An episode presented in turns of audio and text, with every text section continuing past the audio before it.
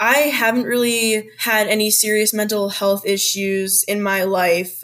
I know enough to say that all I was doing on Instagram was comparing myself to other people and comparing my life to other people. I love my life and I'm proud of my accomplishments and where I'm at, but Instagram just made me feel like I wasn't doing enough and I wasn't doing the right things. Take charge of your thoughts. Take charge of your life. Psychologist, author, speaker, musician, former professor, and the host of Love and Life Dr. Karen Anderson Abril. Welcome to Love and Life. I'm Dr. Karen Anderson Abril, and with me today is Callie Connor. You all know Callie's mom, Miriam. She's appeared on the podcast several times, and she listened to my first episode with Elliot about phone usage and how it impacts our relationships. And then Miriam and I followed up with an episode about the phone usage and technoference and phubbing and how it impacts our friendships. And Miriam shared those episodes with Callie and mentioned that Callie thought there's something to say for the Gen Zers out there because they have grown up with these devices and really don't know a life without them. And Miriam and I were talking about will social norms change? Will it become acceptable to just phub your friends, stick your phone right in their face in the middle of the conversation? And if so, what will that do to human connection as we understand it? So I thought it was would be prudent to hear from the younger generation and to hear what these digital natives have to say about phone usage and its impact on relationships. So Callie, thank you for being willing to share your thoughts on this topic. Yeah, thanks for having me. I loved the last episodes and I was listening and I was just like thinking of my friends my age and some dating thoughts came to mind. So, yeah, I'm really excited to be here. Well, thank you so much. I really appreciate your time today. But yeah, let's start with what you just shared. Like, what came to mind when you were listening to that? Because again, our generation would be concerned that the potential for that deep, intimate connection with friends, family, and certainly romantic partners would be something that would be very difficult to have with your generation through no fault of your own, but just through the reality of these yeah. pervasive and this all encompassing technoference that's always there in your back pocket or in your purse. Mm-hmm.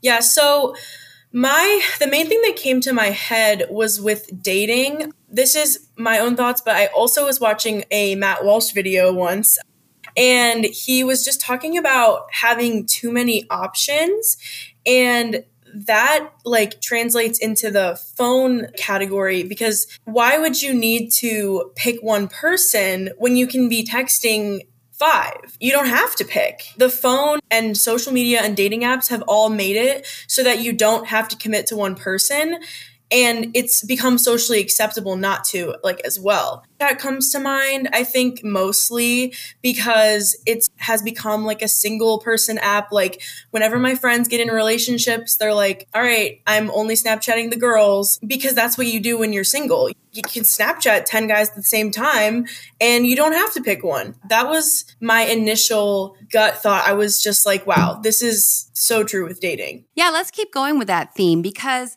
I think that is a huge concern that I've heard from a lot of the women in my community. They feel like the apps mm-hmm. and the Snap, but certainly you know a lot more about Snapchat than I do, but the apps also provide you with you had a really nice date with someone and you they checked all these boxes go home and then get on the app and maybe you're a couple swipes away from someone who's just a little bit better, a little bit cuter, a little exactly. bit smarter, a little bit far funnier. So do we ever have the discipline to focus in and give someone even a chance mm-hmm. to see if mm-hmm. they're our person? Exactly. That's that is the issue with dating apps and with just even any communicating like Instagram, you're always going to be able to find something better. The grass is always greener. Like you're talking to a girl and she's pretty and she's awesome, but then you get to scroll down and the next girl is even prettier and like even more awesome. When there's endless options and you don't have to choose from the endless options, why would you? And that's exactly what's happening with my generation. Yeah, and I see it with my nieces who you know know very well and mm-hmm. love and I see that they are experiencing some of these same frustrations and I'm also seeing and correct me if I'm wrong but from my standpoint I'm seeing that the dating culture on college campuses is dramatically different than when your mom and I were at Judson, where nice. there's not that proper dating hey, let's go on a date. And after a couple dates, we decide to be exclusive. And now we have a boyfriend, girlfriend. There's so much more of this group getting together, which is great. I don't think anyone mm-hmm. should rush into anything. But at the same time, I'm wondering if it's exactly what you're speaking to. We aren't having proper dating, typical quote unquote, to use an old school term, courtship because there's so many options and no one wants to get locked into something when they could, again, be a couple swipes away from someone better. And I think that it's created different way to even approach someone. I had a friend in my room today and she was telling me about this new guy that she's like seeing and I asked her how they met, and she said that she saw him in the library. He saw her. They didn't really talk or anything, but then the next night he added her on Snapchat and they started Snapchatting and I like I'm guilty of it. I'm not saying I don't Snapchat boys, but okay. That's how you met. Okay. I don't know. I just it you cuz that's the thing. He didn't have to go up to her right. because there was 10 other options of a non-verbal and non-in-person way to approach her and it worked. So why would he? But you could say I would like him to have the social skills and ability and the courage to, mm-hmm. I'm going to say an unpopular opinion, but man up. Yeah. And go approach a woman mm-hmm. like a man. But then to your point, he didn't have to and yeah. it worked because yeah. now they're talking yeah exactly yeah i just think on a college campus especially a small christian college campus it's just the dating culture is there's one option of guys that are we're going to get married tomorrow and then there's one option that's I'm going to talk to you and 20 other girls on my phone. And that really is there like so many guys fall into one or the other and there's very few that are actually like genuinely in the middle is like something I found. And I'm not saying you don't have good guy friends, what but would I date them? Probably not. Guy friends are a wonderful thing, but yeah just because you're friends with a guy doesn't mean that's someone mm-hmm. that you mm-hmm. are romantically attracted to in any way, shape, or form. So, right. to have that great group of guy friends, I think is wonderful. Mm-hmm. And I, but that doesn't mean it's necessarily going to translate into a romantic partnership, nor should it. Yes. I'd love to connect with you via my weekly newsletter. Joining the Love and Life email list ensures you're the first to know everything going on in the Love and Life family. You'll receive insider perk pricing for consultations and events, and it's the best way to keep in touch when I do what the research suggests is very healthy and take breaks from social media. Subscribe on my website, loveandlifemedia.com. And as a bonus, you'll get my free Empowered Dating Playbook. So, how does it feel for you? Like when you hear your mom and I talk about days gone by, does mm-hmm. it seem like, wow, I wonder what that would even be like just because, like you're saying, technology has infiltrated the dating experience. Yeah. Such a profound degree. Does it feel like, do you look like that, look at that and go, man, I wish the technology hadn't, in a sense, polarized these guys. So you've got the one end where they're wanting to get married tomorrow, which no. And then the one end that wants to be a player, text or snap 20 yeah. different women. Do you see technology as being a part of it or you're not even sure or just either which way, what's your thought on that? I genuinely do wish that phones didn't exist now. And I think a lot of technology is great. I love having my computer to do all my schoolwork and stuff. As far as dating goes, I wish that it was how it was when you and my mom were in college because I feel like it was more special to date someone then because they had to go like actually out of their way. You would know when they were being sincere. Now you don't know because, like I said, it's so easy to text someone. So that's like minimal effort. And who else are they texting? Like when you guys were in college, it would be very apparent who was playing multiple women because you can't hide it if it's in person. right. But now you have no idea.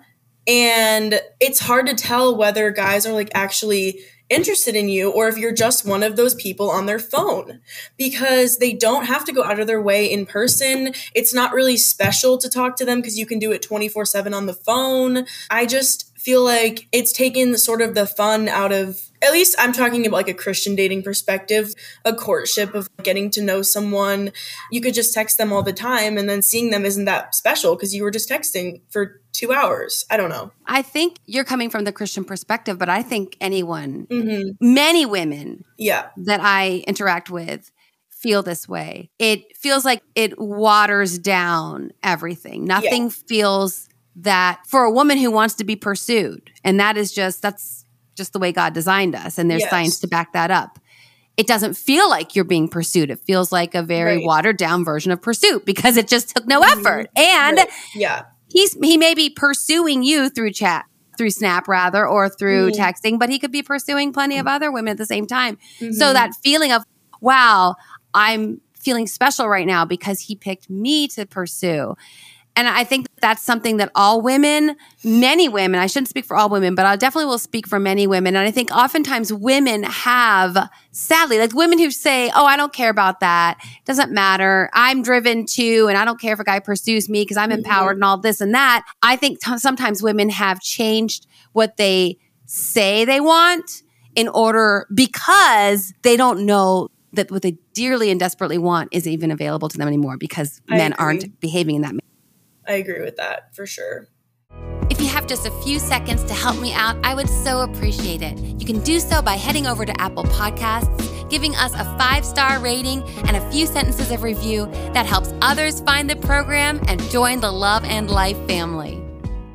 So, fun fact we just had to take a quick break because Callie's what was blowing up? Some notification of some sort? it was a group chat of girls let's talk about girls and technology because clearly your girls were interfering with your life right now. so, how do you see this playing out with your friendship? I think it's like the phone is always at any hangout. Everyone's phone is on the table, it's right next to them in their hand. And it's not weird at all, nor uncommon to just pick it up, check it, look at it in the middle of a conversation. And it's not even really, I don't even think it's rude because it's so normal. I have a friend who does it to me a lot in like the worst times, and I have to like stop what I'm saying and wait because she's not going to hear it. And I will say, I'm definitely guilty of picking it up, but I try to pick the lulls or we're not talking. I think it's rude to pick it up in the middle of somebody actually talking, but it's become so normal that not everyone feels that way. That's what I was going to ask you. I think you think it's rude because your parents have taught you the mm-hmm. manners, social etiquette. But I wonder, yeah. So I'm wondering if others would not think it was rude and would think you were a little weird for having a problem with it. I think so. It's just become so normalized. And I think that it definitely does have a lot to do with my parents and like my attachment with my phone. I wasn't allowed to have my phone in my room overnight until my senior year of high school. I definitely was a little too obsessed with my phone in high school, but at the end of the night, like that was it though. So I don't know. That probably played into it a lot. And we never were allowed to have phones at the dinner table, not even on the table. They are out of the room. And I appreciate that now because I think it has made me more conscious of when I'm spending time with people, I'm spending time with them, not my phone. But I don't think everyone's families was like that. No, I don't think. I know everyone's family wasn't like right. And so that definitely plays into it for sure. I want to get your take on this. I was doing a little research. I heard recently of this growing movement in Gen Z, and they are starting, and a high school in New York started what is called a Luddite Club. And a Luddite is someone who's anti technology, comes from some English man mm. back in like the 18, 1700s who I don't think he liked the loom. like he was like anti technology when technology wasn't really technology.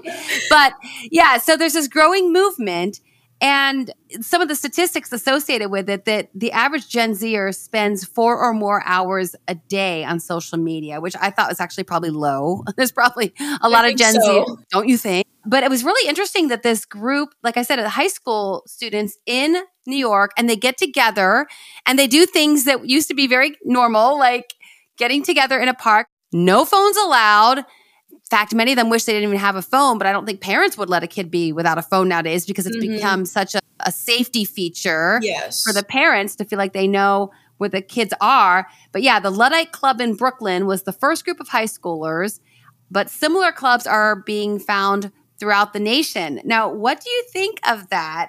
Do you think it's going to take off? I definitely do not think it's going to take off.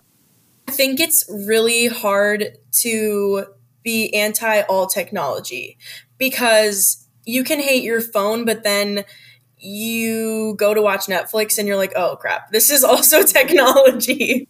And I just think it's just so saturated into my generation and just the current culture. I don't see how those types of like clubs or movements could overtake the obsession that there is right yeah, and they talked about a growing flip phone movement, which kind of satisfies somewhere in between. The parents can know that they can access their kid if they need to, mm-hmm. but the flip phone allows you to text, all, albeit right. very. it's with difficulty. yes. but then you could maybe have that access to communication but then also not be tempted to just pull out your phone to mindlessly scroll just to right. kill 10 minutes while you're waiting for your dentist appointment. I don't know. There could, and then, yeah, you still watch your Netflix when you want to sit down for some dedicated binge watching time. Yes. but yeah, but it would keep things more compartmentalized than they are now. Yeah. I actually have a friend here at college who he has a flip phone. I'll be honest, I definitely judged him at first. And I was like, that is so weird. I cannot believe he has a flip phone. And that was also when I didn't really know him. So we became better friends and I really respect him for it now. And so at Grove City, our main like communication system is called Telegram and it's just what's easiest because again, not if everyone has the same kind of phone. So basically everything is communicated through Telegram. Any groups, any organizations that you're involved in here, like it's all Telegram. So you basically can't not have Telegram and go here. But you can still get Telegram on your laptop, even if you don't have a phone. So he uses his flip phone and then he has Telegram on his computer. So he's not out of the loop on anything. Like he's in all of his group chats, he's still communicating with everyone, but he has a flip phone. And I definitely respect him for it. And I don't think it's weird anymore like I used to. Yeah. A very honest assessment of your journey to understanding what his, yes. his motivation was. Now, is he real? He just live his life, or is he one that's going to tell you? I'm going to tell you why I have this flip phone. People. No, he doesn't. like you have to be good friends with him to know about it. Okay, which I also respect because it's mm-hmm. not an annoying. I don't have a phone. You know what I mean? Like yeah, yeah, yeah. I like I didn't know until I was put like on a we're on a leadership team together and like we actually started to become friends is when I found out. I didn't know just because it's common knowledge. He's just living his life and letting he people is. just he's. Un- he's unbothered. I love that. Yeah. strong sense of self. Yes. yeah. Our satisfaction and joy in life is directly related to our satisfaction and joy in our relationships. Elliot and I are here to help. We'd love to design a workshop, seminar, or weekend retreat for your organization. We'll bring the psych research, of course, along with over 60 years of combined experience in psychotherapy. We'll share science based therapeutic techniques within the context of a Christian worldview. We can level up in our relationships. Contact our producer, Tim May, at tim at loveandlifemedia.com to book us. Callie, one more topic I want to address with you is something that we're seeing in the psychology world and psychotherapy world that Gen Z struggles with mental health mm-hmm. more than other generations. And uh, certainly there's a lot of factors to that. One, I'll say off the top is that I, as a psychologist, think that there's what we call a lot of diagnostic inflation, mm. meaning that every emotion we experience has been pathologized. So you are the first generation that's been told every time you're nervous that you have anxiety, for example, right. or every time you're grieving the mm-hmm. passing of a grandmother, for example, that you have depression. So I think mm-hmm. that's one factor to consider.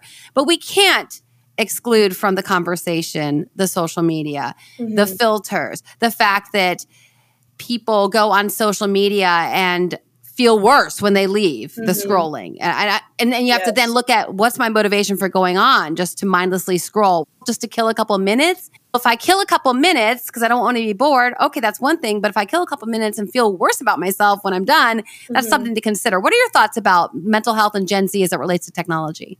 I was very obsessed with Instagram in high school. I had the same Instagram for a long time and this isn't an attack on Instagram. This is my personal experience with Instagram. And I just, it was like, it was, to me, it was like perfect. I had the number of followers that I thought was great, and my feed looked good, and I had all my highlights, like everything. And I sunk a lot of time into it. And I was like, this is important, and people are going to see this, and I need it to be this way. And I didn't realize that it was that that was an issue until later down the road, which caused me to delete it. And then I was like, okay, I can actually just get it back and have like a l- more smaller, like low key Instagram that I won't care about as much because it won't have like all this sounds stupid but hard work. Yeah, no, no. And so I did. I got another one and it was way more low key, like a lot less followers, a lot less posts, and it was still negatively affecting me. And so it was just like, oh, okay, like it's not really how much I care about it, it's just what's on it. And I haven't really had any serious mental health issues in my life. I know enough to say that all I was doing on Instagram was comparing myself to other people and comparing my life to other people. I love my life and I'm proud of my accomplishments and where I'm at, but Instagram just made me feel like I wasn't doing enough and I wasn't doing the right things. That's my experience with Instagram. So I don't have Instagram anymore. I deleted it, but mental health and social media in my generation, I have seen like a definite direct correlation. I think you just you even see these articles of like suicides over social media and cyberbullying and it's just crazy to me how something like that has such a dark grip on some people. That's really well put a dark grip. And even someone like you who has grown up with two parents who are crazy about you and just a lot of a firm foundation and building into you and who you are and knowing that God loves you, you could see that this presenting yourself in the perfect grid and, mm-hmm. the perfect activities, and you liked how it looked. Mm-hmm. But then you realize this has a huge hold on me. Like, why does mm-hmm. this matter? And right. I, and it struck me as you were talking. It's almost like you had to have some brand, like your personal brand. And here yep. you're in high school. What do you need a brand for? Uh, exactly. But everyone was doing it, and so you just yeah. And it and wasn't you even it wasn't even about boys for me. It was about everyone. Like, okay. I wanted, I did, I wanted boys to think I was pretty from my Instagram. Don't get me wrong. it was for sure about boys. but it was just as much about girls. I was like, I want girls to think I'm cool. I want girls to think I'm like pretty and that I have a lot of friends. It was definitely about impressing boys, but it was just as much about I need to be on par with XYZ girls, which is again, super unhealthy. Yeah. Kind of, yeah, XYZ girls and whether mm-hmm. it's different cliques in schools and, and so forth. Mm-hmm. I think it's very common. And, and even women in our generation will talk about so often we put on a cute outfit and we're like, yeah, we hope that the guys think it's cute, but we're also right. trying to we're trying to impress the girlfriends too. It's just girls. yes. Yeah, and again, and technology just takes those common kind of struggles that we all want to be mindful of and we want to mm-hmm. make sure we're in check. Yeah. And we want to ask ourselves those questions. Why is this important to me? Mm-hmm. Is this a value I really want to ascribe to? I really want to live according to this value. But with the technology and the social media, it just makes all those challenges, I think, that much harder. I completely agree. Yeah, Callie, I want to thank you so much for your time today. You have really provided a lot of insight for the millennials and the Gen Xers and boomers who are listening.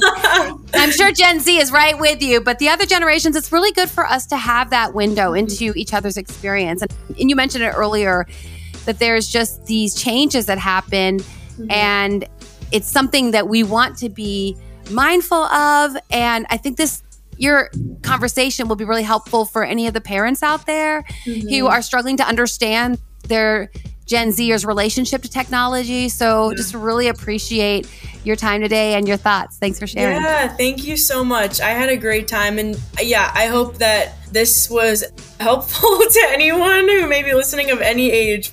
Thank you. The love and life hack for this week is maybe it's time for a flip phone.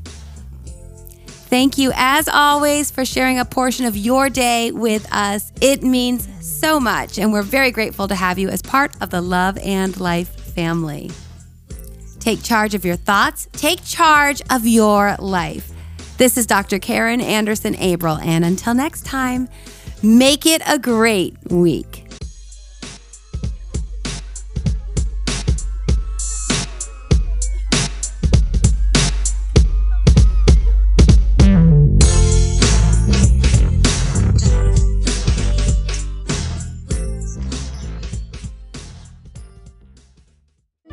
Love and Life is produced by Tim May and hosts and executive producer Dr. Karen Anderson Abril.